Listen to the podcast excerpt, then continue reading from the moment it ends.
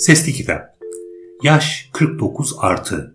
Yönettiğim Hayata Geçit Yazar Doktor Noah. Ocak 2022 Ön Söz.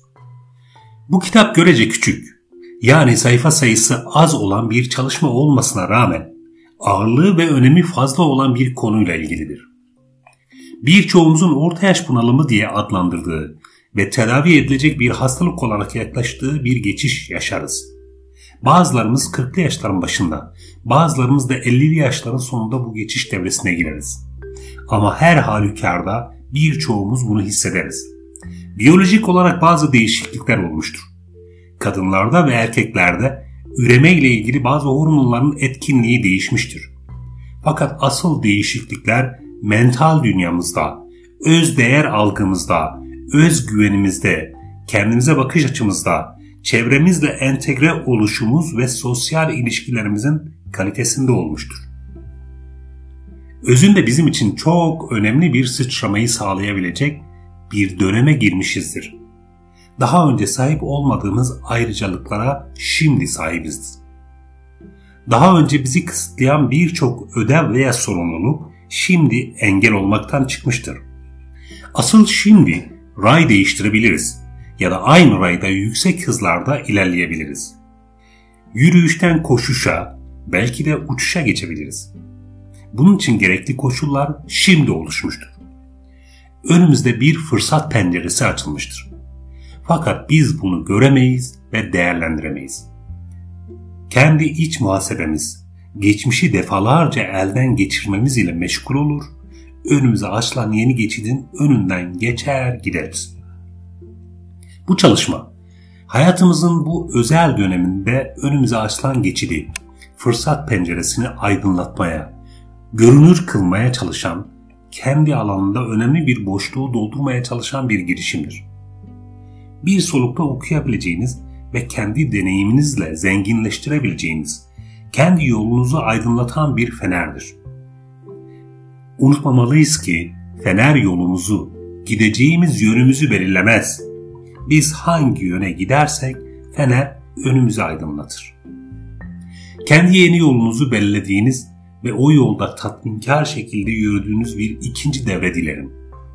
Yürüyüş olmadıktan sonra yol nedir ki? Yol yürüyüştür. Haydi. Üç sandık Genç bir adam gece uyumadan önce dua etti. Ey kaderimin efendisi! Bana geleceğim hakkında bir işaret göster. Benim geleceğim ne olacak? diye yalvarırken uyuyakaldı. Gece rüyasında bir melek göründü. Beni kaderin efendisi seni müjdelemek için gönderdi. Dileğin kabul edildi. Sana üç sandık vereceğim. Aklında saklayacağın üç sandık.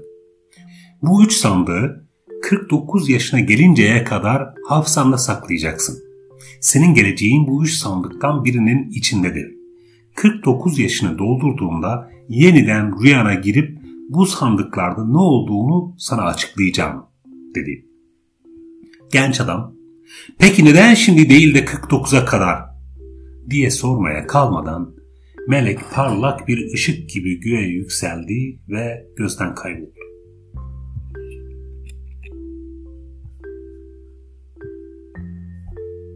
Yedili yaş döngüleri Eskiler derler ki, insan yedi dönemden geçerek insan olur.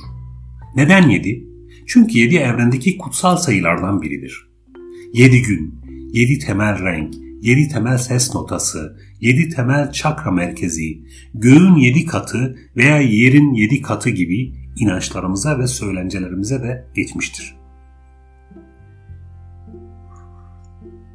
0-7 yaş arasına gelen ilk dönemde fizik beden hızlı şekilde gelişir. Bu aşamada çocukların masum ve günahsız olduklarına inanılır. Çünkü henüz doğru ile yanlışı muhakeme edecek olgunlukta değildir. Sadece söylenenleri ezberler. Doğal olarak yaptıklarından henüz sorumlu tutulamaz. Bu nedenle birçok inanç veya gelenekte 7 yaşına kadar çocukların masumiyetine inanılır. 8-14 arasına gelen ikinci dönemde enerji bedenimiz gelişir. Yorulmak nedir bilmediğimiz, koşup zıpladığımız dönemdir bu. 15-21 arasına gelen 3. dönemde duygusal bedenimiz gelişir. Ergenleşmekte, cinsel organlarımız gelişmekte ve hormonlarımız çalışmaktadır. Kanımızın deli aktığı dönemdir. Çünkü faz değiştiriyoruz ve yetişkinliğe geçişin, değişimin, dönüşümün şaşkınlığıyla birlikte yoğun coşkusunu yaşıyoruz. 22-28 arasına gelen dördüncü dönem arzu akıl dönemimizdir. Kendi isteklerimizi, arzularımızı hayata geçirmek için aklımızı kullanmayı öğreniyoruz. 29-35 arasına gelen 5. dönem bencilliğimizi aşan saf ve arı bir akıl bu dönemde geliştirilir. 36-42 arasına gelen 6. dönemde sezgilerimiz, 43-49 arasına gelen dönemde de irademiz gelişir ve insanın gelişimi tamamlanır. Elbette bu yedili yaş döngüleri sadece bazı kültürlerdeki bir inanıştır. Hiçbir ispatı yoktur ve bu inanışa göre dahi yaş geçişlerindeki sınırlar insandan insana değişiklik gösterebileceği gibi herkesin yedi döngünün tamamındaki gelişmeleri yaşayacağı kesin değildir. Bu sadece bir inanıştır. Bu inanışa göre bir insan yedi dönemin yedisini zamanında ve eksiksiz olarak tamamlamış olduğunda o artık tam yetkin bir insandır ve 49'undan sonra yapacakları daha farklı bir nitelikte olacaktır. Bu anlattıklarımızı sadece bir spekülasyon olarak aklınızda tutun veya hiç duymamış gibi unutun gitsin. Çünkü biz daha rasyonel, daha tanıdık örnekler üzerinden yol alarak yaklaşık olarak 49 yaşımıza geldiğimizde karşı karşıya olduğumuz fırsat penceresinden ya da yön değiştirme, ray değiştirme, makas değiştirme fırsatından söz edeceğiz. Biz 49 yaş dedik. Fakat bu bazıları için 45'inde, bir başkası için de 55'inde başlayabilir. İyisi mi siz bu dilimi 45-60 arasında genişletin. Yani 56 yaşınıza gelmişseniz ''Aa ben artık 49'u geçtim ve bu söylenenler benim için bir şey ifade etmez.'' diye düşünmek yerine anlatılan özelliklerin size uyup uymadığına bakın ve öyle karar verin. Anlatacağımız özelliklerin birçoğu size uyuyorsa, yaşınız kaç olursa olsun biz sizden, hatta biz bizden söz ediyoruz. Çünkü bu satırları yazarken ben de bu yaş aralığındayım ve aslında kendi realitemi yazıyorum. Hayatın ödevler ve koşullar devresi. İnsan yaşamına başladığı noktada tabula rasa yani boş beyaz bir sayfa gibidir. Dil bilmez, kültür bilmez, inanç bilmez, meslek bilmez, hatta ailesini ve kendisini bile bilmez. Kendisinin insan olduğunun dahi bilincinde değildir. Çünkü diğer canlıları da kendisini de mukayese edecek bir referans bilgiye sahip değildir. İnsanın insan olduğu bile onu yetiştiren insanlar tarafından kendisine öğretilir. Hayat bizim denetimimizde başlamaz. Yeni gelen bebek bir toplumsal yapının yapsal işlevselci manada içine doğar ve bu toplumsal yapı kendinden önceki insanlar, aktörler tarafından inşa edilmiştir. Zaman içinde kendisi de yapıya katkı yapacak aktörlerden biri olacaktır. Ancak uzun süre içine doğduğu yapının edilgin bir sujesidir. Yeni gelen bebek ilkin bir eğitime tabi tutulur. Eğitim aile içinde temel beceriler, iletişim kuracak düzeyde dil, yeme içme ve temel toplumsal kurallar ile başlar. Okulda daha profesyonel eğitmenler aracılığıyla yıllarca sürer. İlkokul ve ortaokul yıllarında çocuklara büyüyünce ne olacaksın diye sorulduğunda çocuklar da bildikleri, gördükleri, özendikleri yetişkinlerin mesleğini söyleyerek karşılık verir. Büyüyünce çoğu başka bir şey olur. Tıpkı bunu soran büyükleri gibi. Çünkü çocuk bu yaşta yaşamının direksiyonun kendisinde olmadığını henüz idrak edemez. Çocukça bir hevesini ifade etmektedir sadece. Daha ileri gençlik yıllarında yeteneklerine ve ilgilerine göre yeni bir gelecek isteği oluşur. Ne var ki bu istek de geçimini sağlayacak meslek gerekliliği tarafından bastırılır ve hevesler heyvesinde solmak üzere hapsedilir. Hayat bizim denetimimizde sürmez. Eğitim sırasında normlar, kurallar, inanç, ahlak, vatandaşlık gibi toplumsal formasyon ile birlikte bir meslek de kazanılır. Günümüz modern toplumunda bu süreç bir yaşından kariyer seçimine bağlı 20-25 yaşlarına kadar sürer. Bu süreç doğal olarak eğitim tarafından yoğun olarak doldurulmuştur. Ayrıca kişinin kendisi de henüz hayatının yönetimini eline alacak deneyimden de, iradeden de yoksundur. Yani bu dönem zorunlu eğitimin yönetimi altındadır. Takip eden dönemde meslek ve kariyer dönemi başlar. Kariyer basamaklarına tırmanmak, gelirimizi ve statümüzü yükseltmek için çabalarız. Eş zamanlı olarak hormonlar, aşk, evlilik, çoluk çocuk sorumluluğumuz da başlar. Bunlara paralel olarak evimizin, arabamızın taksitleri, tasarruf birikim derken çocukların eğitimleri başlar. Hayat bizim denetimimizde sürmez. Kariyer, statü, aşk meşk işleri, evlilik, çocukların eğitimi, ev, araba için birikim derken 20-25 yılımız bu faaliyetlerin yönetimi altında geçer. Bu da zorunlu ve gerekli bir dönemdir. Çocuklar büyüyüp üniversiteye gidinceye, çoğunlukla bazen bitirinceye kadar emek, zaman, ilgi, sevgi, enerji ve kaynaklarımızı onlara yoğunlaştırırız. Hayat yine tam olarak bizim denetimimizde sürmez. Bu süreç içinde geçim derdi, kariyer basamakları gerilimi, sorumluluklarımız ve yükümlülüklerimizin baskısı, çevre baskısı, etrafımıza bakıp ailemizin ve bizim kendimizden beklentilerimiz, yaşamın bu dönemini yönetir. Yani yaşamımızın direksiyonu bizde değil, koşullarda, gerekliliklerdedir. Bu dönemde etkin değiliz, edilginiz. Bu arada çocukluk ve gençlik hayallerimiz, gençlikte fark ettiğimiz yeteneklerimiz, sanatsal eğilimlerimiz, gelecekle ilgili planlarımız, girişim fikirlerimiz hevesler heyvesinde solmaya, tozlanmaya yüz tutmuştur. Çünkü hayatın ödevleri, sorumlulukları, zorunlulukları, koşulları, kısıtları, imkanları ve fırsatları bizi bambaşka bir rotada yürümeye zorlamıştır. Sorumluluklar idealleri yemiştir. İşte hayatımızın birinci devresinin olgusu budur. Yapılması gereken ödevler vardır ve yıllar bunun için harcanmıştır. Çoğumuzun bu devrede hayatımızın direksiyonuna geçme şansımız da yoktur. Böyle bir bilincimiz de yoktur. O yüzden birinci devre gereklilikler, ödevler için tahsis ettiğimiz devreydi ve geçti. Siz hangi isimle ifade etmeyi seçerseniz seçin. 45-60 yaşları arasında bir dönemde bir yol kavşağına, bir makas durağına, bir fırsat penceresinin önüne veya bir gizli geçidin önüne geliyoruz. Çoğumuz fark etmeden öyle geçip gidiyoruz.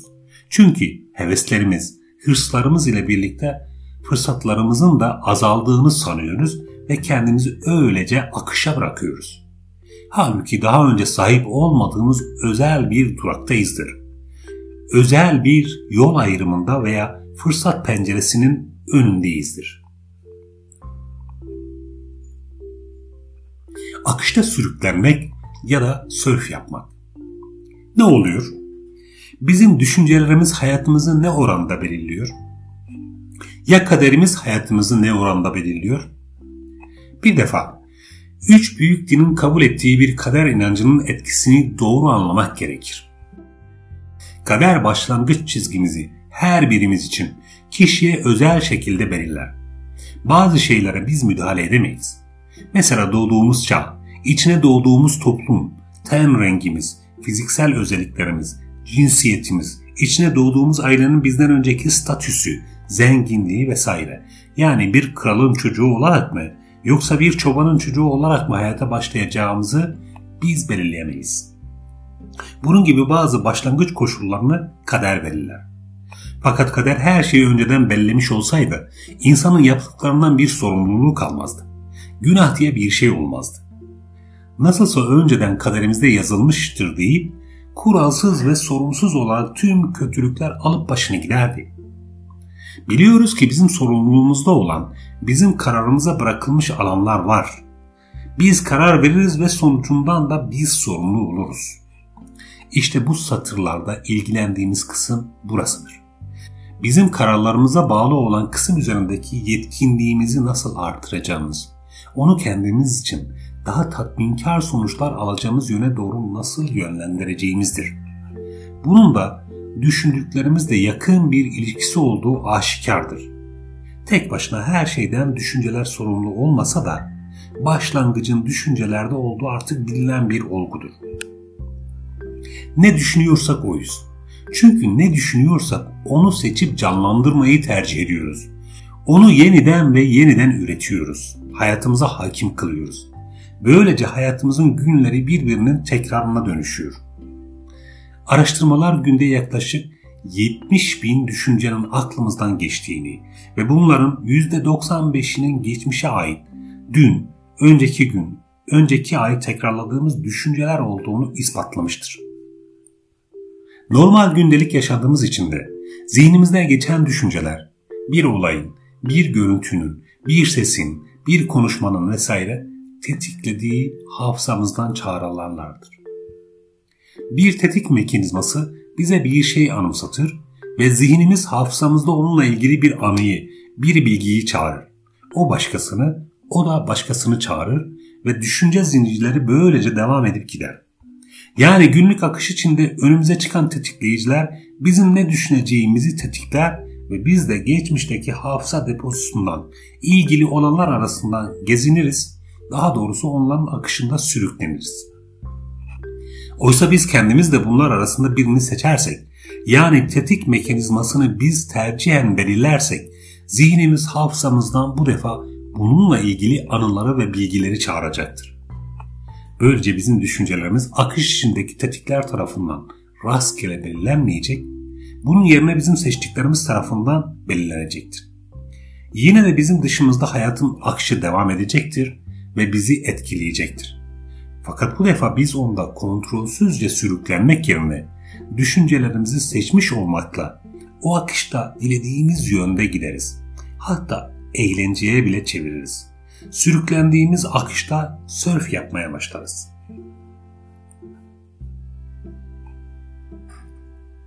Geçmişin anıları ya da geleceğin tohumları. Geçmişle bağımızı koparamayız. Çünkü biz onun birikimi üzerinde duruyoruz. Fakat geçmişin deneyimleri üzerinde ilerlemek ile dışkımızı karıştırmayı ayrıt etmeliyiz. Geçmiş hem deneyimi hem de dışkıları içerir.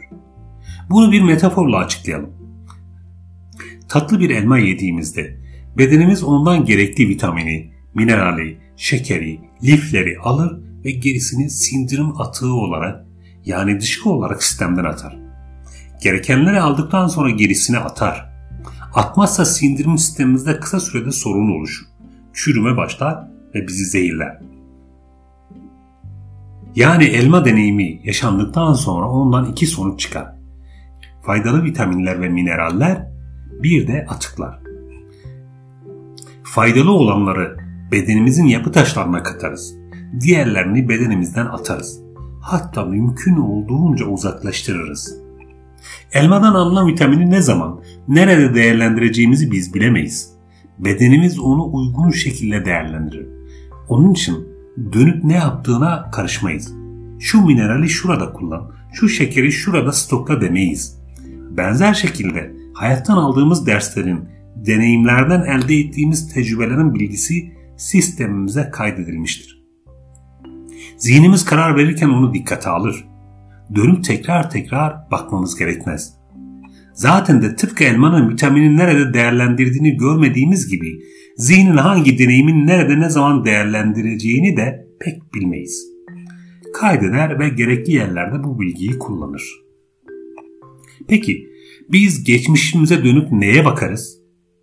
Biz geçmişimize dönüp elmadan arta kalan atıklara, dışkıya bakarız. Geçmiş deneyimlerimizde de dönüp dönüp baktığımız dışkıdır. Bazen tatlı hatıraları ansak ve canlandırsak da çoğunlukla kavgaları, acıları, pişmanlıkları tekrarlarız. Ayrıca tatlı anıları dahi gereğinden fazla tekrarlarsak, şimdiki zamanımızı yaşamak yerine, anda kalmak yerine, geçmişle tükettiğimiz için kendi yaşam kaynağımızı boşa tüketmiş oluruz. Geçmişin deneyimleri, anıları, tohumlar gibi hafızamızda duruyor. Biz bu tohumlardan dilediğimizi, dilediğimiz zaman alıp sulayarak ve gübreleyerek yetiştirebiliriz. Bunu defalarca ve defalarca tekrarlayabiliriz. İlla da geçmişten bir şey seçip yeniden üretecek ve canlandıracaksam bu ne olmalı? Acıların mı? Kavgaların mı? Mutsuzlukların mı? Hezimetlerin mi? Başarısızlıkların mı? Ezikliklerin mi? Ya da fantezilerin mi? Hangisinin tohumlarını sulayıp gübreleyeceğim? Geçmişten neyi alıp yeniden üreteceğim? Geçmişin tohumlarını sulamak yerine onları tecrübeler ve dersler olarak heybene doldurup ne de olsa yeterince biriktirdin. Geleceğin tohumlarını ekebilir misin? Onlara her gün sulayıp gübreleyebilir misin? Geleceğin tohumları nedir? Daha öncekilerden bağımsız, şimdiye kadar olmamış fakat olmasını dilediğin, sana ve diğerlerine fayda vereceğine inandığın, yapılmaya değer vesaire. Geleceğin tohumu nasıl yeşertilir? Düşünce, duygu, eylem. Düşüncede olmasını dilediğin şeyi olmasını istediğin şekilde sahnelerle gerçekleşmiş gibi vizyonda canlandır. Yani görselleştir, seslendir, güncel tabir ile video halinde imajine et. Duygu da, duygu hangi düşüncenin canlanacağını belleyen enerjidir, sudur, gübredir. Olmasını dilediğin şey sana keyif veriyor, coşku veriyor, mutluluk veriyor, gurur veriyor olmalı. O halde o duyguyu içeren sahneleri canlanır. Vizyonunda canlandırdığın sahnede duyguyu yaşa, hisset, yeniden ve yeniden üret. Çünkü zihin hoşuna giden sahneleri çoğaltmaya meyillidir. Hareket, eylem. Dilediğin gelecek sahnesi için bulunduğun basamakta yapabileceğin bir şeyi yap. Böylece onu dış dünyaya çıkarmış, fizik dünyada başlatmış olacaksın. Düşünce ve duygu evrelerinde isteğin henüz soyut plandadır. Harekete geçtiğinde dışarıda onunla ilgili bir adım attığında onu somut planda canlandırmaya başlıyorsun. Atacağın adımın makul olmasına, seni zorlamamasına dikkat etmelisin. Önüne yüksek ve caydırıcı hedefler koymak yerine kolayca, zorlanmadan mevcut imkanların ve kaynaklarınla atabileceğin bir adım at. Sıradan bir merdiveni tırmanır gibi. Yani durduğun basamakta kolay bir adımla önündeki diğer basamağa bir adım at. Fakat bu adım, bu basamak seni hedefine götürecek merdivenin bir basamağı olmalı. Stratejik hedefine doğru olmalı. Bu basamaklar birbirini izleyerek hedefine doğru gitmeli. Unutma, her adım seni ileri götürür. Seni olduğun yerden yukarıya taşır. Hedefin uzaklığı motivasyonunu etkilemesin. Kayıp yok, ilerleme var, tecrübe var. Gerekirse yolda revizyon yapacaksan dahi yürüdüğün ve ilerlediğin için böyle bir karar anına ulaşmışsındır. Sandıkların açılması Genç adam rüyasında gördüğü sandıkların görüntüsü zihninde sabah uyanır ve bin bir soruyla ertesi ve ertesi gece tekrar tekrar dilekte bulunur. Fakat melek bir daha da gözükmez. Gel zaman git zaman yıllar yılları kovalar, genç adam okur, işe girer, çoluk çocuk derken lisan master kariyer, göbek olur bariyer, başta kalan 3-5 saç dökülür birer birer. Yaş 49'a gelir. Genç adam artık genç değildir ve heybesinde birikmiş bir sürü deneyimle yolun sonuna yürüdüğünü düşünmektedir. Tam da dua ettiği gecenin yıl dönümünde kendisi de unutmuşken rüyada tekrar melek ve üç sandık gözükür. Şimdi sandıklarda ne olduğunu sana açıklayacağım der melek. Genç adam yıllanmıştır ve eskisi kadar meraklı değildir artık. Sandıkta ne olduğu kimin umurunda? Ben yolun sonuna geldim. Bu saatten sonra önümde bir gelecek yok ki merak edeyim diye yanıtlar meleğim. Melek ona der ki, sen bu dileği dilediğinde önünde 49 yaşına kadar yaşayacağına dair bir garantin mi vardı? Ne kadar yaşayacağını nereden biliyordun? Eğer yaşarsam diye umut ettin. Eğer yaşarsam nasıl olur diye merak ettin ve öyle diledin. Şimdi önünde ne olduğunu bilmiyorsun. Yolun sonunda mısın, ortasında mısın? Yoksa yeni bir yolun başında mısın? Nereden biliyorsun? Geleceğini öğrenmeyi sen diledin ve dileğin kabul edildi. Öğrenmek istemiyorsan sandıkları alıp geri gideyim. Adam bu res karşısında birden hata yaptığını düşünmeye başladı ve ya önünde 49 sağlık yıl daha varsa ya daha yolun yarısındaysam geleceğimin ne olduğunu yine de öğrenmek isterim diye düşündü. Döndü meleğe dedi ki Saygısızlığım cahilliğimdendir. Lütfen cahilliğimi bağışla. Ben sandıklarda ne olduğunu öğrenmek istiyorum. Sadece bu yaşa kadar beklemek yerine dileğim daha önce neden cevaplanmadı onu anlamadım ve alındım. Melek dedi ki daha önce anlayamazdım. Çünkü bu yaşa kadar bazı şeyleri yaşaman, bazı süreçlerden geçmiş olman, bazı sorunları çözmüş olman gerekirdi. Zamanı şimdidir ve bu bilgi şimdi işine yarayacak. Peki dedi adam ve meleğe sordu. Şimdi hangisini açmalıyım? Hangisinde ne var? Melek sandıkları sağdan sola sıraladı. Birincisinde geçmişin ayıklanmamış tüm gelecek olası meyveleri var. Sen hayatının yönetimini bilinçli olarak eline almazsan ve şimdiye kadarki gibi akışa teslim edersen, akış içinde neden sonuç zincirleriyle acı tohumların acı meyveleri, tatlı tohumların tatlı meyveleri önüne gelecek. Bazen hoşuna gidecek, bazen gitmeyecek. Bazen kendini iyi hissedeceksin, bazen de çaresiz ve perişan hissedeceksin. Dönüp bazen geçmişine kahredecek, pişmanlıklar duyacak, keşkeler için üzüleceksin. Bazen de neşeli şekilde ilerleyeceksin. Yani acı tatlı tüm biriktirdiğin deneyimlerin tohumları bu sandıkta. Bu sandığı açarsan önüne gelecekler bunlardır. Bunun için bu sandığın adı ne çıkarsa bahtıma sandığıdır. İkinci sandıkta der melek, tohumlar ayıklanmış ve acı deneyimler, kötü hatıralar, geçmişte kendini çaresiz hissettiğin, her şeyin ters gittiği hissi yaşadığın, senin asla bir şeye müdahale edemediğini düşündüğün, kurban gibi hissettiğin anların hatıraları, onların toplanmış tohumları var. Şayet bu sandığı açarsan sürekli geçmişine dönüp geri kalan ömrünü bu geçmişteki acı olayları tekrar tekrar hatırlayarak onların tohumlarını sulayacak ve gübreleyeceksin. Sen gübreledikçe o tohumlar hızla büyüyecek ve yeni meyveler verecek. O meyveler de yeni tohumlar. Derken yaşın ilerledikçe acıların, pişmanlıkların, geçmişe dönüşlerin ve kendi geçmişinle kavgaların sürekli büyüyecek. Ta ki sen geri kalan tüm günlerini acı ve pişmanlık içinde tüketinceye kadar. Bu sandığın adı da ben ne acılar çektim sandığıdır.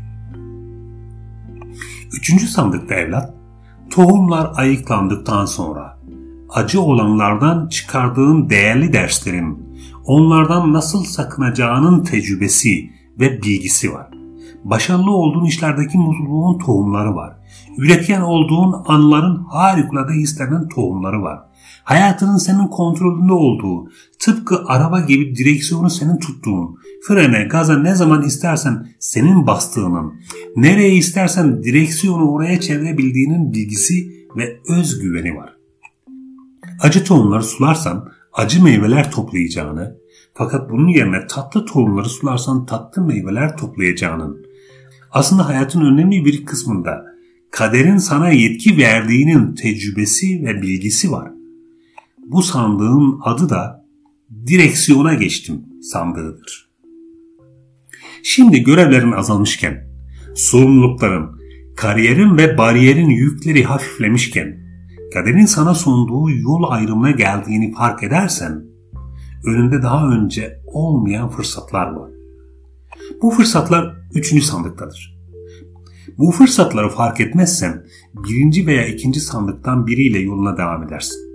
Fakat üçüncü sandığı açmayı seçersen direksiyonu tutmayı ve sorumluluk almayı kabul etmiş olursun.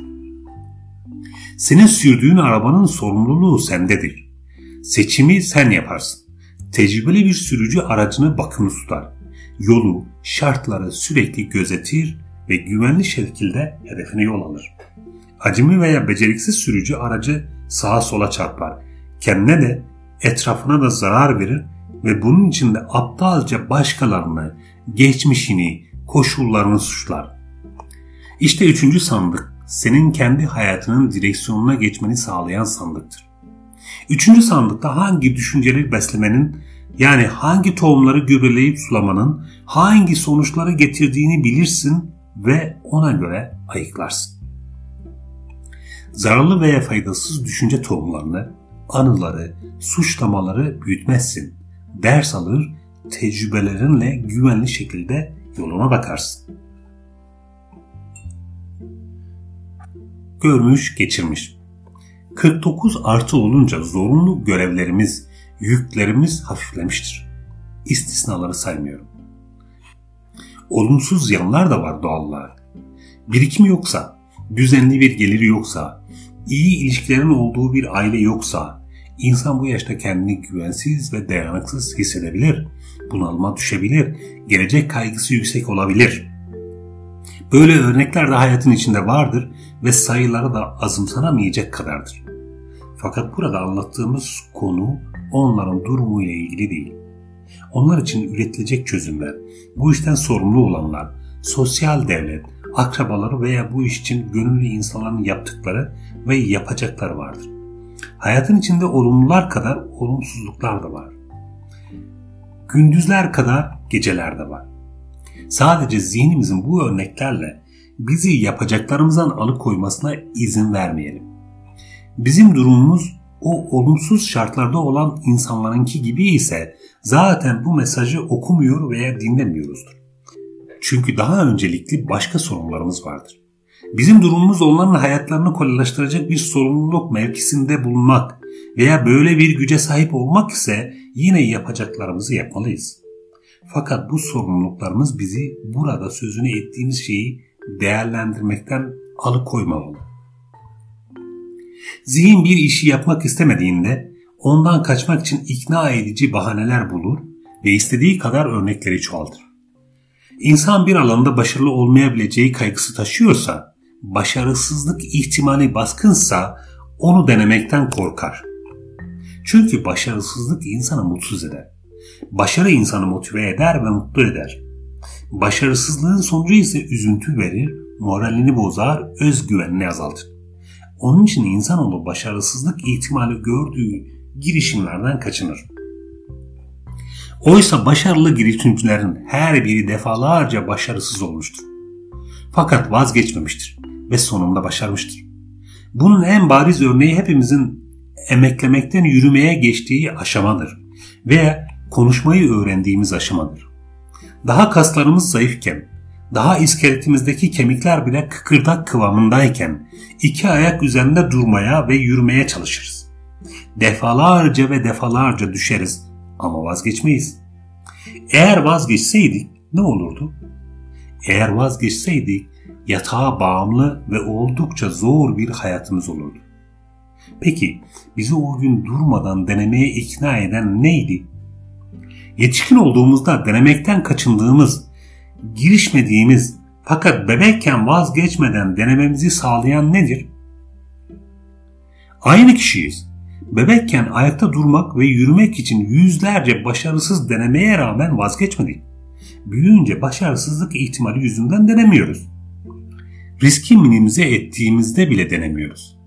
Daha bebekken, gramer bilmez iken, okuma yazma bilmez iken, gakkuk ile bir dil öğreniyoruz.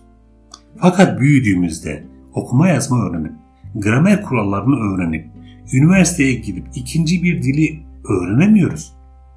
İyi de birini daha bebekken ve hiçbir kural bilmezken, alfabe bilmezken yaptın. Şimdi neden o kadar zorlanıyorsun? Daha bacak kasların ve kemiklerin bile zayıfken yürümeyi öğreninceye kadar denedin. Şimdi ne değişti? Ne değişti biliyor musunuz? Başarısızlığı, kuşkuyu, korkuyu, şüpheyi öğrendik. Bebekken etraftakilere bakıyoruz yürüyorlar.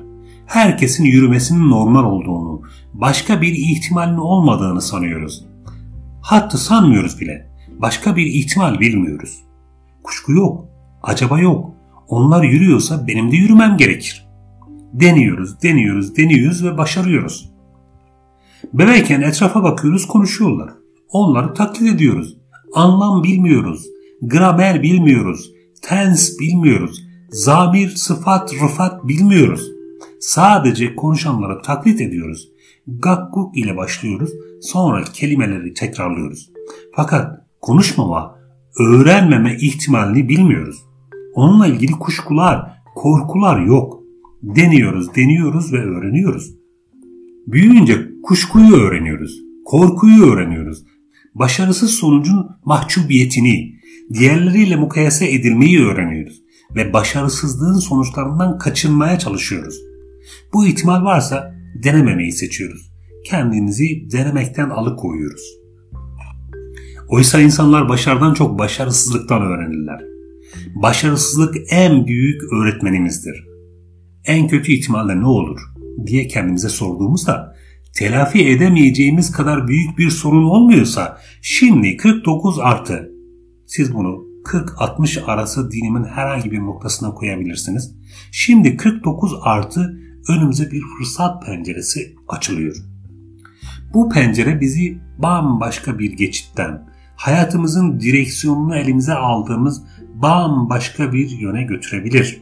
Çünkü A. Zorunlu görevler yükler hafifledi. B değerli ve değersizi ayırt etme tecrübesi geliştirdi. Değersizi hemen görür ve atabiliriz. C. Tevazu, sabır, merhamet gelişti, olgunlaştı. Dikenlerimiz, sivri köşelerimiz kırıldı. D. Sorunları güçlü olduğumuz halde kılıç yerine uzlaşmayla da çözebileceğimizi öğrendik. E. Geçmişin muhasebesi yapıldı, gelir gider tablosu çıkarıldı, geçmişi tecrübeye dönüşüp korku ve kuşku malzemesi değil, çıkarılmış derslerle dönüştürüp ilerleyebiliriz. F. Küçük mutluluklarla mutlu olmayı öğrendik. Hayat her gün küçük çiçekler toplayabileceğimiz harika bir bahçedir. G. Aile ve gerçek dostların değerini kavradık. H. Cinsel hormonların baskısı azalmıştır. Bunun gibi birçok avantajımız vardır şimdi. Şimdi görmüş ve geçirmişsin. Şimdi güçlü ve tecrübelisin. Şimdi yükleri hafifletmişsin. Şimdi yürüyüşten koşuşa, uçuşa geçmeyi denemekten alıkoyacak tüm mazeretlere rağmen, zihninin üreteceği tüm amalara, fakatlara rağmen deneyebilirsin, denemelisin. Hayat şimdiye kadar ödevler içindi, şimdi benim içindir.''